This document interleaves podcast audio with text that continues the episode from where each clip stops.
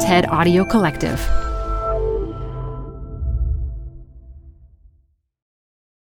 Hi, I'm Debbie Millman. Canva is great for designing visual content for work, no matter what industry or department you work in. Now, your next presentation with Canva Presentations. Start with a professionally designed template and use it as a springboard for your design. It's a serious time saver. Time to present but can't be there in person?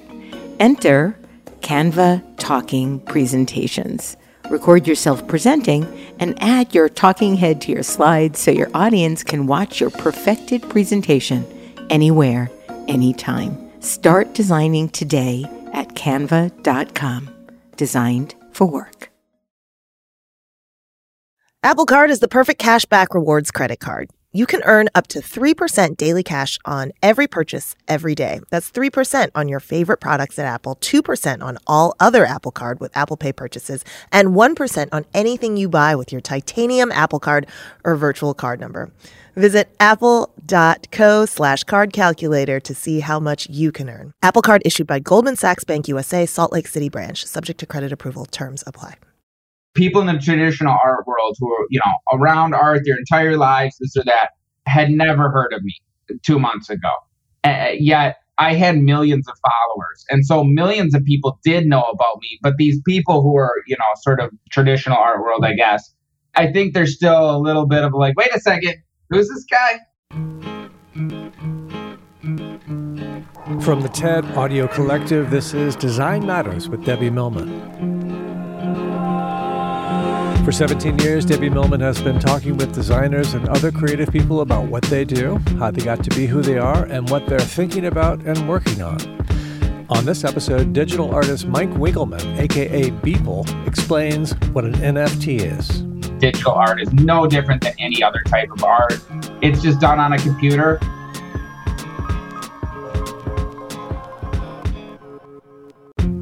Beeple is Mike Winkelmann, who describes himself as a graphic designer from Charleston, South Carolina, who makes digital artwork, short films, VJ loops, and who has, since 2007, created and posted a piece of digital art from start to finish every day. He's never missed a single day, even when he got married, and even on the days his wife gave birth to their two children.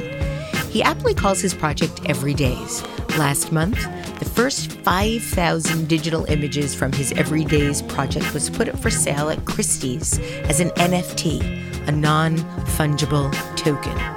In the wild and record setting auction, Beeple's NFT fetched a whopping $69,346,250, and he personally walked away with over $53 million in his own bank account. While Beeple has successfully created graphics for corporations including Apple, Nike, and Coca Cola, and performers such as Justin Bieber, Katy Perry, Nicki Minaj, and Eminem, as recently as six months ago, Beeple had not sold a single piece of his self generated digital art.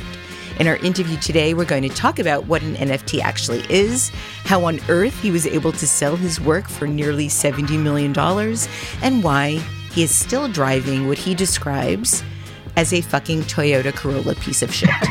Mike Winkelmann, welcome to this very special live episode of Design Matters at the 2021 On Air Festival. Thank you for having me. I'm so like honored. I've been like a huge fan of Design Matters for many, many years. So it, it is a super, super huge honor to talk. I do have one correction there. The Toyota that I have is actually our good car. The piece of oh. car is actually a, a Matrix Oh, I guess that is a Toyota. I guess we have two Toyotas. we actually, we just got it assessed for like insurance, and it was assessed at eight hundred and thirty dollars. The car. Okay. All right. Well, it's good that you clearly believe in some sustainability here. Mike, you grew up in North Fond du Lac, Wisconsin, a yep. town of 5,000 people. Your dad was an electrical engineer. Your mother was the longtime director of the Fond du Lac Senior Center. Yep. Is it true that your dad first taught you how to program? Yeah, so in the fourth grade, our teacher um, recommended we get a computer. And so this would be like, I'm 39. So this would be about 1991, maybe 1990. And so from the time we got that computer, it was definitely like, oh, this is the thing. Like this computer, like this is like the object. This is like I was immediately just sort of like, uh, you know, just fascinated with with this computer and the possibilities that it it sort of like presented. And so when I was in like fifth grade, he taught me like basic programming in it. Um, and so I made little like choose your own adventure things for you to have to type in something, and then you'd be able to sort of like you know, see this story come out all like text based and everything. Um, and so, yeah, that was some of the first sort of like, you know, activities that I did on, on a computer was creating little creative like programs. Um, very, very simple, like little things. Your mom has said that growing up, you like to draw and write and direct fun movies with your friends. What kinds of things were you making? For school, there was one Star Wars thing we did in like seventh grade. You had to like explain volcanoes or something, and we did this Star Wars thing in the sandbox and recorded it. But in college, that's where I really started making sort of like short films with like my friends and stuff like that. And they were very narrative, very sort of like weird kind of things, but they were super, super different than the things that I do now because they were really just, you know, actors in short films and, and stuff like that. So definitely my work has taken a number of sort of like areas of focus over the years. Your mom has said that you weren't very good at drawing at that point in your life. wow, thanks, mom. Thank Wait, no, no, she she's gone further. She's actually said that you're still not good at drawing. So curious to know what you think of her opinion. Wow. Mary's my biggest fan. Thank you, mom. biggest fan. no, she's actually right. I'm super bad at drawing. Like I definitely I don't like drawing because you can't undo. And I really, really like the undo function on computers. That is a big, big piece of like the way I work is that ability to just be like, mm, I'm just going to try anything, no consequences, because I know I can just undo it. Versus with a drawing, you start, oh, okay, well, there you go. Oh, I just screwed up the whole thing. Uh, you know what I mean? You can just screw up the whole thing and then you're just screwed and it's like I don't like that. Yeah, so and it could be very time consuming to have to do things over and over. I feel the same way. I used to do everything with colored pencils and fabric and textiles and it's been hard to go back after being able to make art on a screen. Well, to me, it makes it harder to sort of experiment because you're sort of you're in your mind. You get kind of locked into like, oh, this is going pretty good. I don't want to screw it up you don't want to take as many chances. And so that to me is where it, it kind of like why having that undo function, it allows you to really sort of like take chances. You went to Purdue University and graduated in 2003 with a computer science degree. What were you expecting to do at that point in your career? Um, so I went to school really wanting to make uh, video games. I, I, thought, you know, uh, that's what I want to do. From the time I got the, the computer, I really love video games. I was like, oh, I'm gonna I'm gonna make video games. And so as soon as I got to school and started, you know, going through the degree, I realized about a year or two in uh, that I was spending all of my time, all of my free time, making little short films, making weird digital art, stuff like that. And so I realized that's probably what I actually want to do because nobody's asking me to do it. I'm just doing it. So I kind of got through the degree and sort of, you know, then I got a job doing web design, which was kind of a, a sort of mix of art and sort of like some sort of like tech. Um, and then from there, really just started putting all of my sort of real energy into my own sort of like personal work and and developing you know skills around doing exactly the type of work that I wanted to do. So would it be safe to say that you are essentially self-taught as as a designer and an artist? Yeah, yeah, yeah. I took um, one or two. I think I took two art classes in high school, and I took one sort of semi art class in college. But that is really like you know, sort of all of the like training that I have. You chose the name Beeple after a toy in the 1980s whose nose lit up in response to light and sound. And I see that tucked away over there on your sofa. But that particular Beeple, I understand, was taken from you when you were 10 and given to your grandmother. And then you somehow got it no, back. It's actually, it's actually worse than that. Okay, let's hear the whole story. My family gave it to my grandma Why? It was just like, I don't know, like it was like a birthday present or something, I think. And, and, you know, and I was like 10 or 11 at the time. Like I was, you know, much older than sort of toys like that. And so we gave it to her. And then it was always kind of like, you know, at her house, and they lived in, in Upper Michigan. It was always at her house. We'd go visit, and there's the thing. And then at some point, I just took it. You stole it. you stole Wait, a so toy from your grandmother. I stole it from my grandma. I stole it from my grandma. was she upset? I don't think she, I don't think she cared at that point. It was kind of like it was just sitting on a bed in a room, and it was just. Big reveal. Uh, so, Beeple, uh, Beeple thief. I didn't, I didn't, start out on a good note here with this uh, Beeple saga. Well, at least the truth is out. You know, let people make their own decisions about it. Friggin' asshole. So, amidst all the corporate work you were doing, which you don't talk about very much, you know, you've actually referred to the work you've done at Apple as like Apple crap. okay, I'm not sure. I'm not sure where I referred to it as apple crap. Well, you might have actually said said actually shit. Probably. Actually, you said I think you said apple shit, but I was I was trying to be kind. Um, you started a self initiated project in May of 2007. Tell me, why don't you like to talk about? You have no corporate work on your website, as far as I can tell, unless it's hidden somewhere. I couldn't find any of the Apple work, any of the Nike work. The only reason I know about and have seen the Louis Vuitton work is because Louis Vuitton has talked about it and, and posts about it. So, so why don't you talk about that work? Honestly, it's because uh, a couple reasons. One of the biggest is probably literally just laziness because it takes a bunch of time to like gather it and sort of put it in proper context. And I'm already putting out so much crap. I already feel like I'm spamming people with work already that it's like, here's this other stuff. And to be honest, it really it doesn't feel like mine. It's mm. never because it's it's somebody else's. They gave me money to do what they wanted and I did it. Like that's it that's kind of how I view client work. And I sort of I wanted them to be happy and I want it to turn out good, but it's their thing. So I've never really had that much of a super strong connection to a lot of the like paid work that I've done. It's all I've always been way way more interested and vested in the sort of like people work, the like personal work where I was completely calling the shots. And some of the a lot of the like client work I'm proud of, but again, it's like you have to get permission and blah blah blah. So it's just it was always kind of just one of these like I did it. It was fun. It was good. Whatever. And it's I don't really need feel a huge need to sort of like you know kind of show it from there. So you started your your first big self-initiated project in May of 2007, which you now call Every Days because you do one drawing from start to finish every day, which you are still doing yep. 14 years later. Today, yep. I believe, is day 5093 we'll chat. I'm gonna take. I'll take your word. Okay. Um, now we were talking a little bit about this in the green room before we started the interview. I do a 100 day project every year with my grad students, and at least 20 percent of them can't make it to day 100.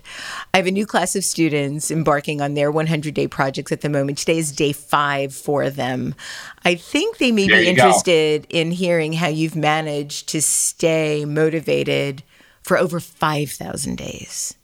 Um, after a while, it will not be a matter of motivation. The momentum will carry you. I don't feel like it most days because it's sort of like I'm tired. I'm I've got a million other things. It's like it, it, you know, I, I've already spent 14 hours in front of the computer, I'm not exactly like, oh, you know what I'd love to do? Spend three more hours in front of the computer right now. But once you get a number of days under your belt, it gets easier and easier, and the project will just sort of carry you. The biggest piece to it, though, is going in with realistic expectations for what you can get done in one day, which is very little. It's very little. You are not going to produce a masterpiece in one day. You are going to produce a sketch and that's all it is and you look at it like that and you look at it as like anything is better than nothing and you go into it with very realistic expectations that is what it, what is going to keep you doing it over a very long period of time I know you posted on your wedding day. You posted on the day both of your children were born, even when your wife was in labor. When did that feeling of no choice but to do it kick in? Um, it kicked in pretty quick, like very, very quickly. That it was sort of like I'm gonna do this, and then it just got stronger and stronger. That it's like I'm not gonna miss any days if if I can, if I can all help it. Like if there's which I can, you know, unless I'm paralyzed or some real, real bad stuff happen, I can definitely do this. Uh, because again, it, I could do it in one minute. I, I if it came to it, if I got hit by a bus, I'm going to just post a picture of a sphere or a cube and that's it. It's done. And it's kind of like, I don't know what you want. I got hit by a bus that day. like, again, expectations, realistic expectations. So, yeah, it was it, it was pretty serious for me pretty quickly. Your first post on May 1st, 2007 was a small sketch of your uncle Jim you did this to try to become a better illustrator. The first year is all drawings. Yep. After that first year of drawings, you moved to digital art and created with programs like Cinema 4D and Octane. Yep. What made you decide to transition to the digital world? So I had always, after that first year, I noticed that I like tried a bunch of techniques that I'd never tried before with art, like like little things that like to the the average person would probably be very obvious was not obvious to me like okay i could draw something and then scan it in and like color it on the computer like that to me was like oh my god this, guy never thought of that like so there was just a bunch of like technique things that i sort of like saw a huge improvement over that year and I'd always wanted to learn a 3D program. I didn't know any 3D program, but it was always like, oh man, that would be like the ultimate if I could learn like a 3D program. And so I was like, well, what if I use this everyday's concept to do, uh, you know, a render a day um, using a 3D program? Which at the time, like I'd never seen anybody do. Like that wasn't kind of like a thing or whatever. So that's what I started doing, and I saw very quickly that I was like learning this program, like because I was spending every single day two to three hours learning the program. Pretty quickly, I realized that it was like, okay, this is a very, very powerful way to sort of like kind of trick yourself into actually just working a lot more than you would otherwise. Like that's really all it it kind of really does. You have a number of themes you return to and a range of characters that you use Donald Trump, Hillary Clinton, Mickey Mouse, Kim Jong un, Michael Jackson, Buzz Lightyear. Over the last two years, you seem to have a growing fascination with lactation. really? come back. we had to go there. We had to go we, there. Of course okay. we did. Of course we did. So, so why those characters and why that subject matter?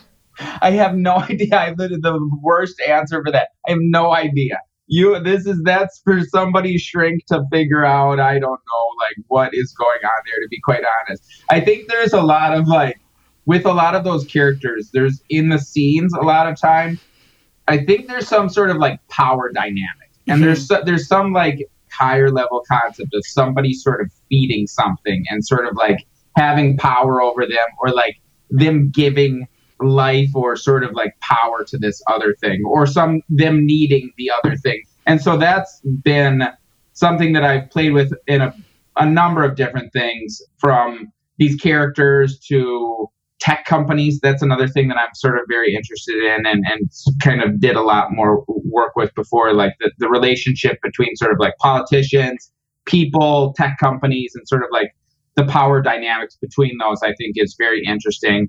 Apparently, I needing to express that through lactation. there are a lot of boobs, a lot of boobs. I wish I had a better answer for you. Your guess is as good as mine. Do you consider your work political satire? I think a lot of it is, yeah. I think right now it is. And, and so it if you go back like three years, none of this stuff. There's no Kim Jong un. There's no like, it's very much more sort of like sci fi and sort of like way more sort of like abstract and, and sort of completely different. So the stuff that I've done over the last, you know, two years, especially a lot of the stuff with Trump, was very much sort of reacting to the just insanely stupid things he was doing on a daily basis and, and, sort of wanting to give some voice to that, wanting to make some sort of like commentary on it.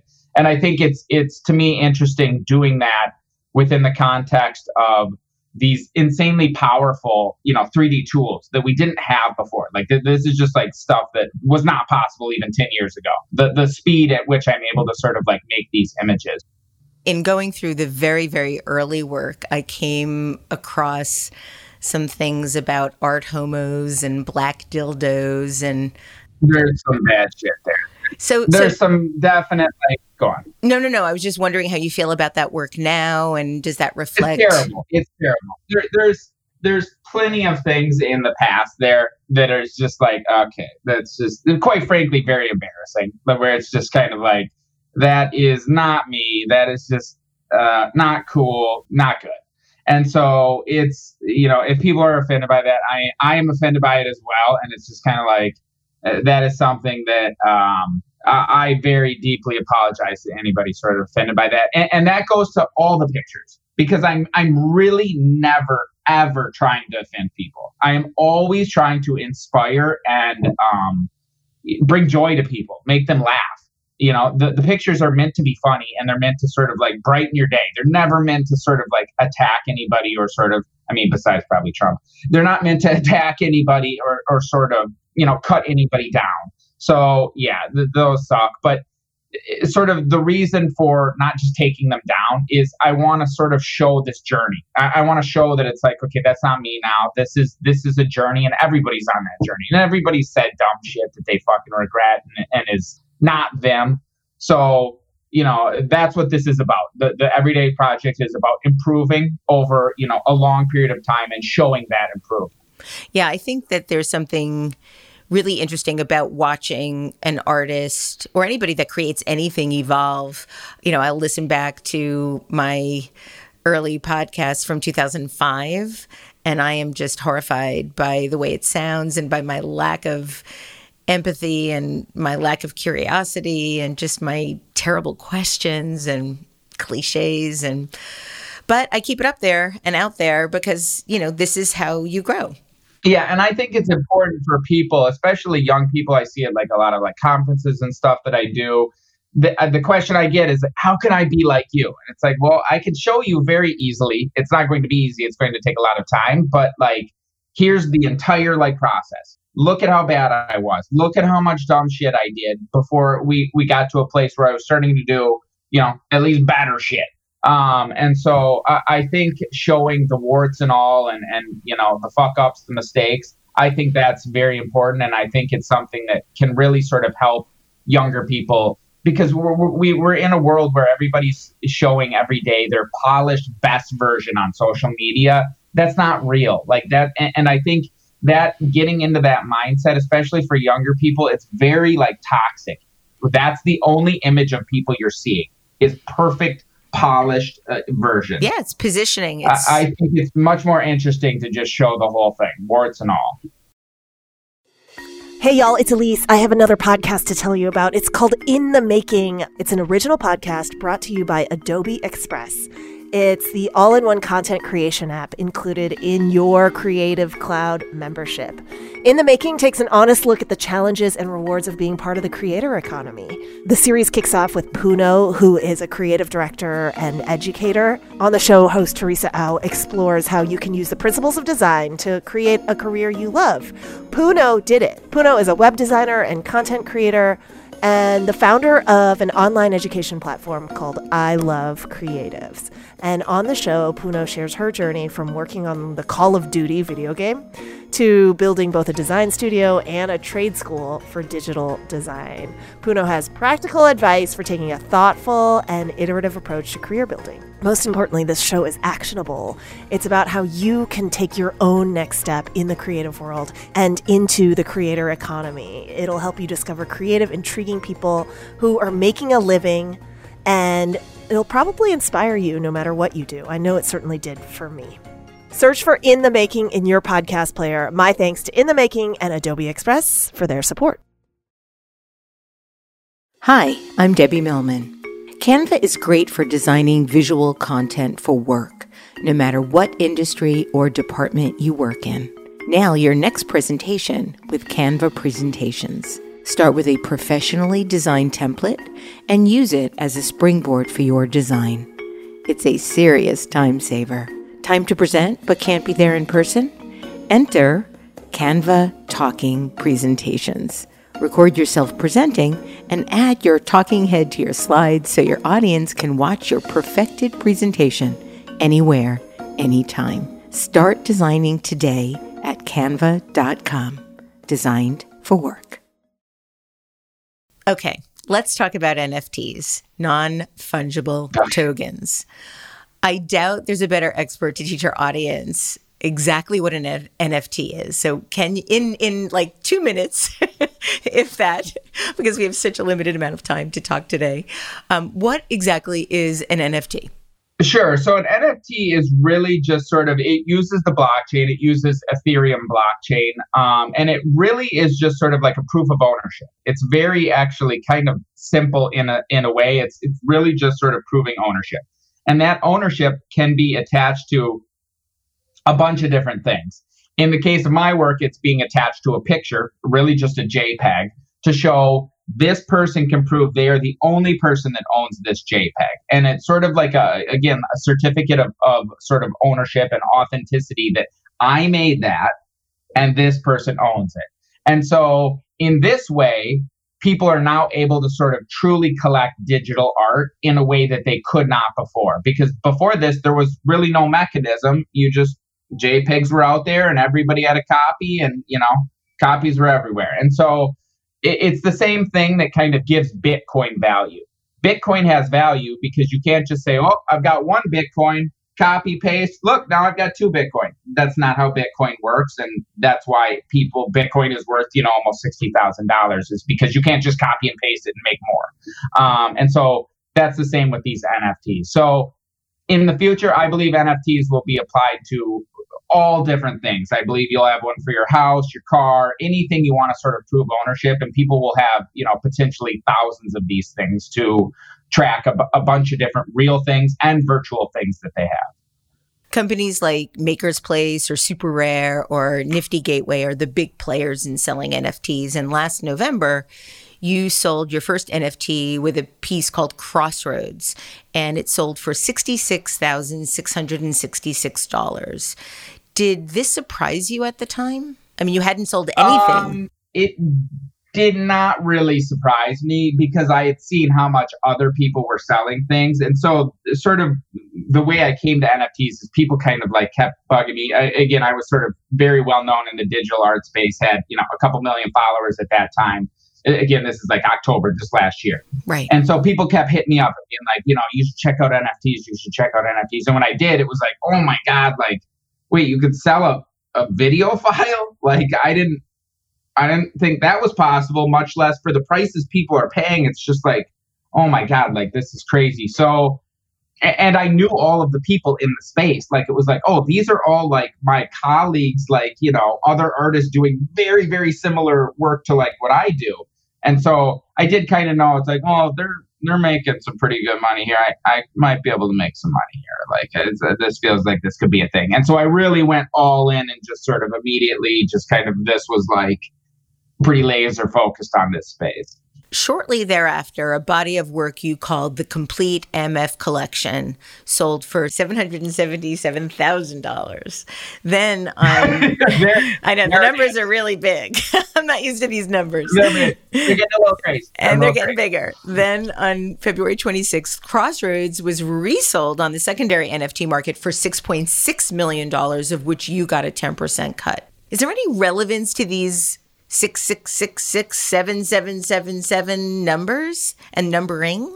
There is. So that's something that I, again I didn't know before this, but that that sort of like bidding patterns and sort of like numerology is a big piece of sort of the the crypto part of this because again this crypto is the like blockchain technology that sort of makes this possible and so 21 um, i mean some more slightly immature like 69 is like a big number in this space and 420 there's a bunch of like sort of special numbers 33 so there is kind of a lot of like numbers in this space. Uh, it is a very sort of like fascinating subculture like that's why you you'll see those numbers a lot uh, people sort of like playing with numbers like that.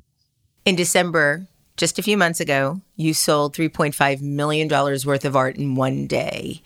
Was that when Christie's first was like, hmm, maybe we should get involved in something like this? Yeah, I think it was it was pretty pretty sort of like soon after that that uh, they approach or, or Maker's Place sort of like convinced Christie's that this space had you know some value, and from there Christie or, or Maker's Place approached me and said, you know, would you like to do this? We've got this opportunity with Christie's, and obviously I was like, you know, this is an amazing opportunity. I would absolutely love to do this, and so that's kind of you know how it it sort of came together. Noah Davis, the specialist in post-war and contemporary art at Christie's noted that it's a really radical gesture to offer for sale something without any object.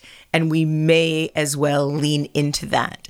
The expectations of the sale of your collage, your first 5,000 days of everydays, a square pixel that was 21,069 by 21,069 pixels the the expectations were quite mysterious and i believe the estimate going into the auction was unknown.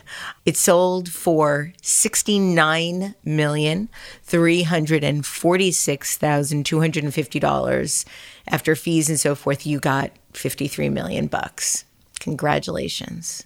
That's life changing really yeah, incredible. yeah it is definitely and you're still not going to replace your car? Mike you're not going to replace the damn car. No i actually no we do have to replace the car. The car is definitely like super annoyingly like it's a, it's like a dune buggy at this point. It's like you get into it and it's like eh. so yeah we will replace the car but to be quite honest beyond that like we're not gonna i'm not gonna replace it with like a lamborghini or something. We'll probably just get another like corolla or something. I, i'm most interested in using that money to make better art. Like that that's really the only thing that I'm sort of really, really interested in in sort of using the money for because anything that I can just buy, it's like, well, anybody can just buy that. To me, that's just not that interesting versus something that I have to make myself that nobody that I cannot buy.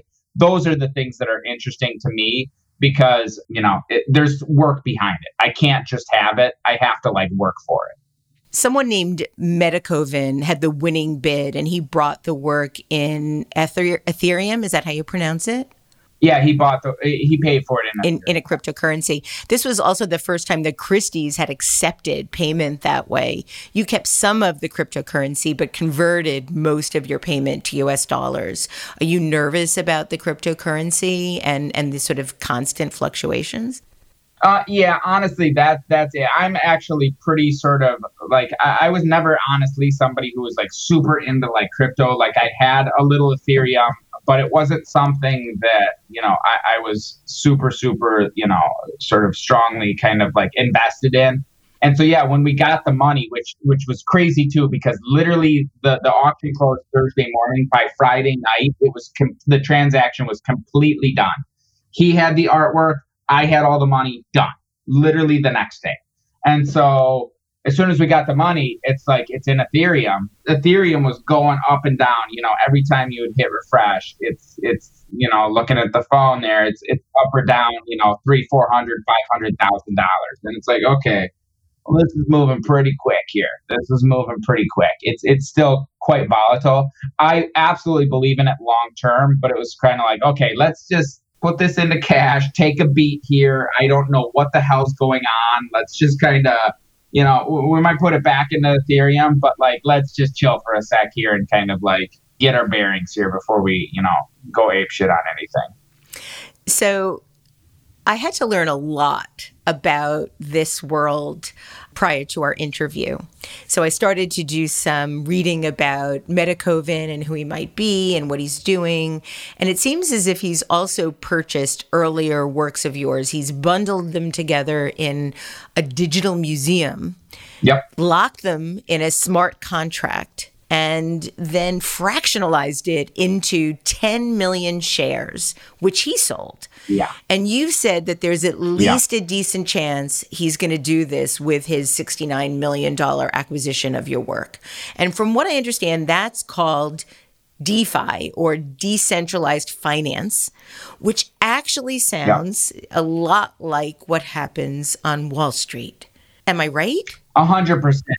Oh, good. I would say yes and, and so yeah everything you just said is actually completely correct and and a lot of people to be quite honest when they're sort of reporting on this they're not getting it correct and they kind of fudge it a bit. So yeah, that's actually completely correct. And that was honestly not something I knew was even possible. So after he did the December sale, it was like, oh, so here's what I'm going to do. And it was like, wait, what? What? I didn't. Okay, but you still own the copyright. I, you still own the copyright of I your sold the copyright. And to be honest, part of the reason I didn't know, you know, that could be done is because nobody had done that. okay. And so this was very new. And he's kind of like, I want to like, you know, take these very expensive works and make them available. Because in the past, it's sort of, you know, kind of looking historically at art. For a long time, it was sort of like churches and stuff. You would go to a church and, and everybody could see the art. And then it kind of changed to, well, if you want to see the art, you need to be very, very rich because a rich person's going to buy that and they're just going to put it in their house. And then the world's never going to see it again. It's just in that dude's house. And so that that was part of the reasoning of, of him wanting to do this is sort of making art a little bit more democratized again and, and sort of available to everybody. And this is a way that it could be done in a sort of like sustainable way where he's sort of able to sort of monetize that in a sustainable way to, to keep doing that. Um, and so it's definitely an interesting concept and it'll be interesting to see kind of where it goes from here. One thing that I thought was interesting was the cut that you get versus what usually happens with galleries. Um, and I know that there's a television show now in development with some of your work. Have galleries been approaching you about representing you? And are they willing to work with that same more generous cut to the artist than the gallery? So I have I have talked with some galleries. I've talked with some pretty big galleries, pretty pretty big galleries. Um, I think there's still a little hesitation with kind of uh, digital art. I think they're still a little gun shy just because it's happening very fast. I mean, this is again. Uh, people in the traditional art world that that's what i think is really fascinating the two worlds were so separate people in the traditional art world who are you know around art their entire lives this or that you know, had never heard of me two months ago. Uh, yet I had millions of followers. And so millions of people did know about me. But these people who are, you know, sort of traditional art world, I guess, had never heard of me. So I, I think there's still a little bit of like, wait a second, who's this guy? What's this? What is this thing? Like, you know, still a bit of hesitation. But I, I honestly think that's going to fade away very quick. And, and people are going to realize that digital art is no different than any other type of art it has the same nuance, intention, color, form, technique, craft as, as any other type of art. It's just done on a computer. But okay, everything we do is done on a computer now. So it's like, what, what is the difference here? So uh, I think it's really an exciting time. And, and I feel very humbled and honored to be in this position and, and really just wanting to sort of bridge those two worlds as, as kind of like best I can. I read that you don't want to call yourself an artist because it sounds pretentious and douchey. Really, still? I don't know. I just feel like people take their work way too seriously sometimes, and and that we've lost the sense of like fun and just like just creating just to create, like you did when you were a kid. You just you didn't think about like what does this mean? How does this fit into the context of cultural blah blah blah. You just made something and you just got out of your head and you just made the thing. And so that's what I that's where I would like to see art go back to a little bit. I'd like to push the needle just a tiny bit back to like let's just create things to, to just create things and use it as a, a form of therapy, use it as a way to just express yourself and it's for everybody. It's not just for for artists. And, and so that's where I, I think the term has gotten very loaded and I think if we can just take things down a notch, everybody can be an artist. As for your next steps, your website states that you are not stopping until you're in the Museum of Modern Art, and you're not stopping until you're kicked out of the Museum of Modern Art. Which would you prefer? I guess you have to be in it to get kicked out, but why kicked out? You want to be a bad boy there too? No, I, I think it's just stupid. Um, but I do want to I do want to push the boundaries of what is considered art and what you would see in the Museum of Modern Art. Because again I feel like there's a certain type of work that's like approved and then there's a certain type of work that's like well that's not approved that's not art. And, and that's been also really interesting seeing people say that about my work. Yeah. you're not an artist it's not art. And it's just like what I literally spent a measurable portion of my life drawing pictures, and you're saying this is not art? Like, that's an interesting take. So yeah, uh, uh, it's been an interesting, you know, couple months here. Yeah. Well, I'm looking forward to seeing you in the Museum of Modern Art, and I'm looking forward to see what happens when you get there.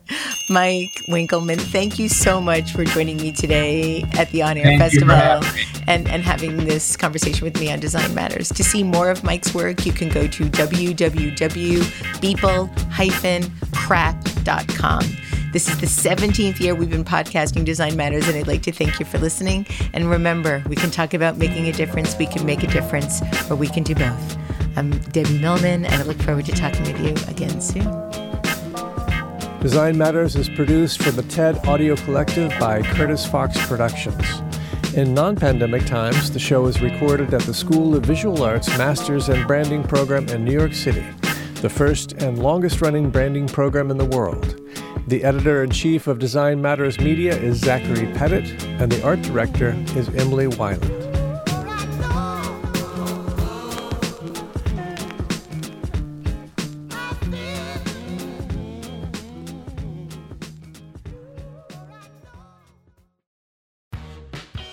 You're growing a business, and you can't afford to slow down. If anything, you could probably use a few more hours in the day. That's why the most successful growing businesses are working together in Slack. Slack is where work happens, with all your people, data, and information in one AI powered place. Start a call instantly in huddles and ditch cumbersome calendar invites. Or build an automation with Workflow Builder to take routine tasks off your plate, no coding required. Grow your business in Slack. Visit slack.com to get started.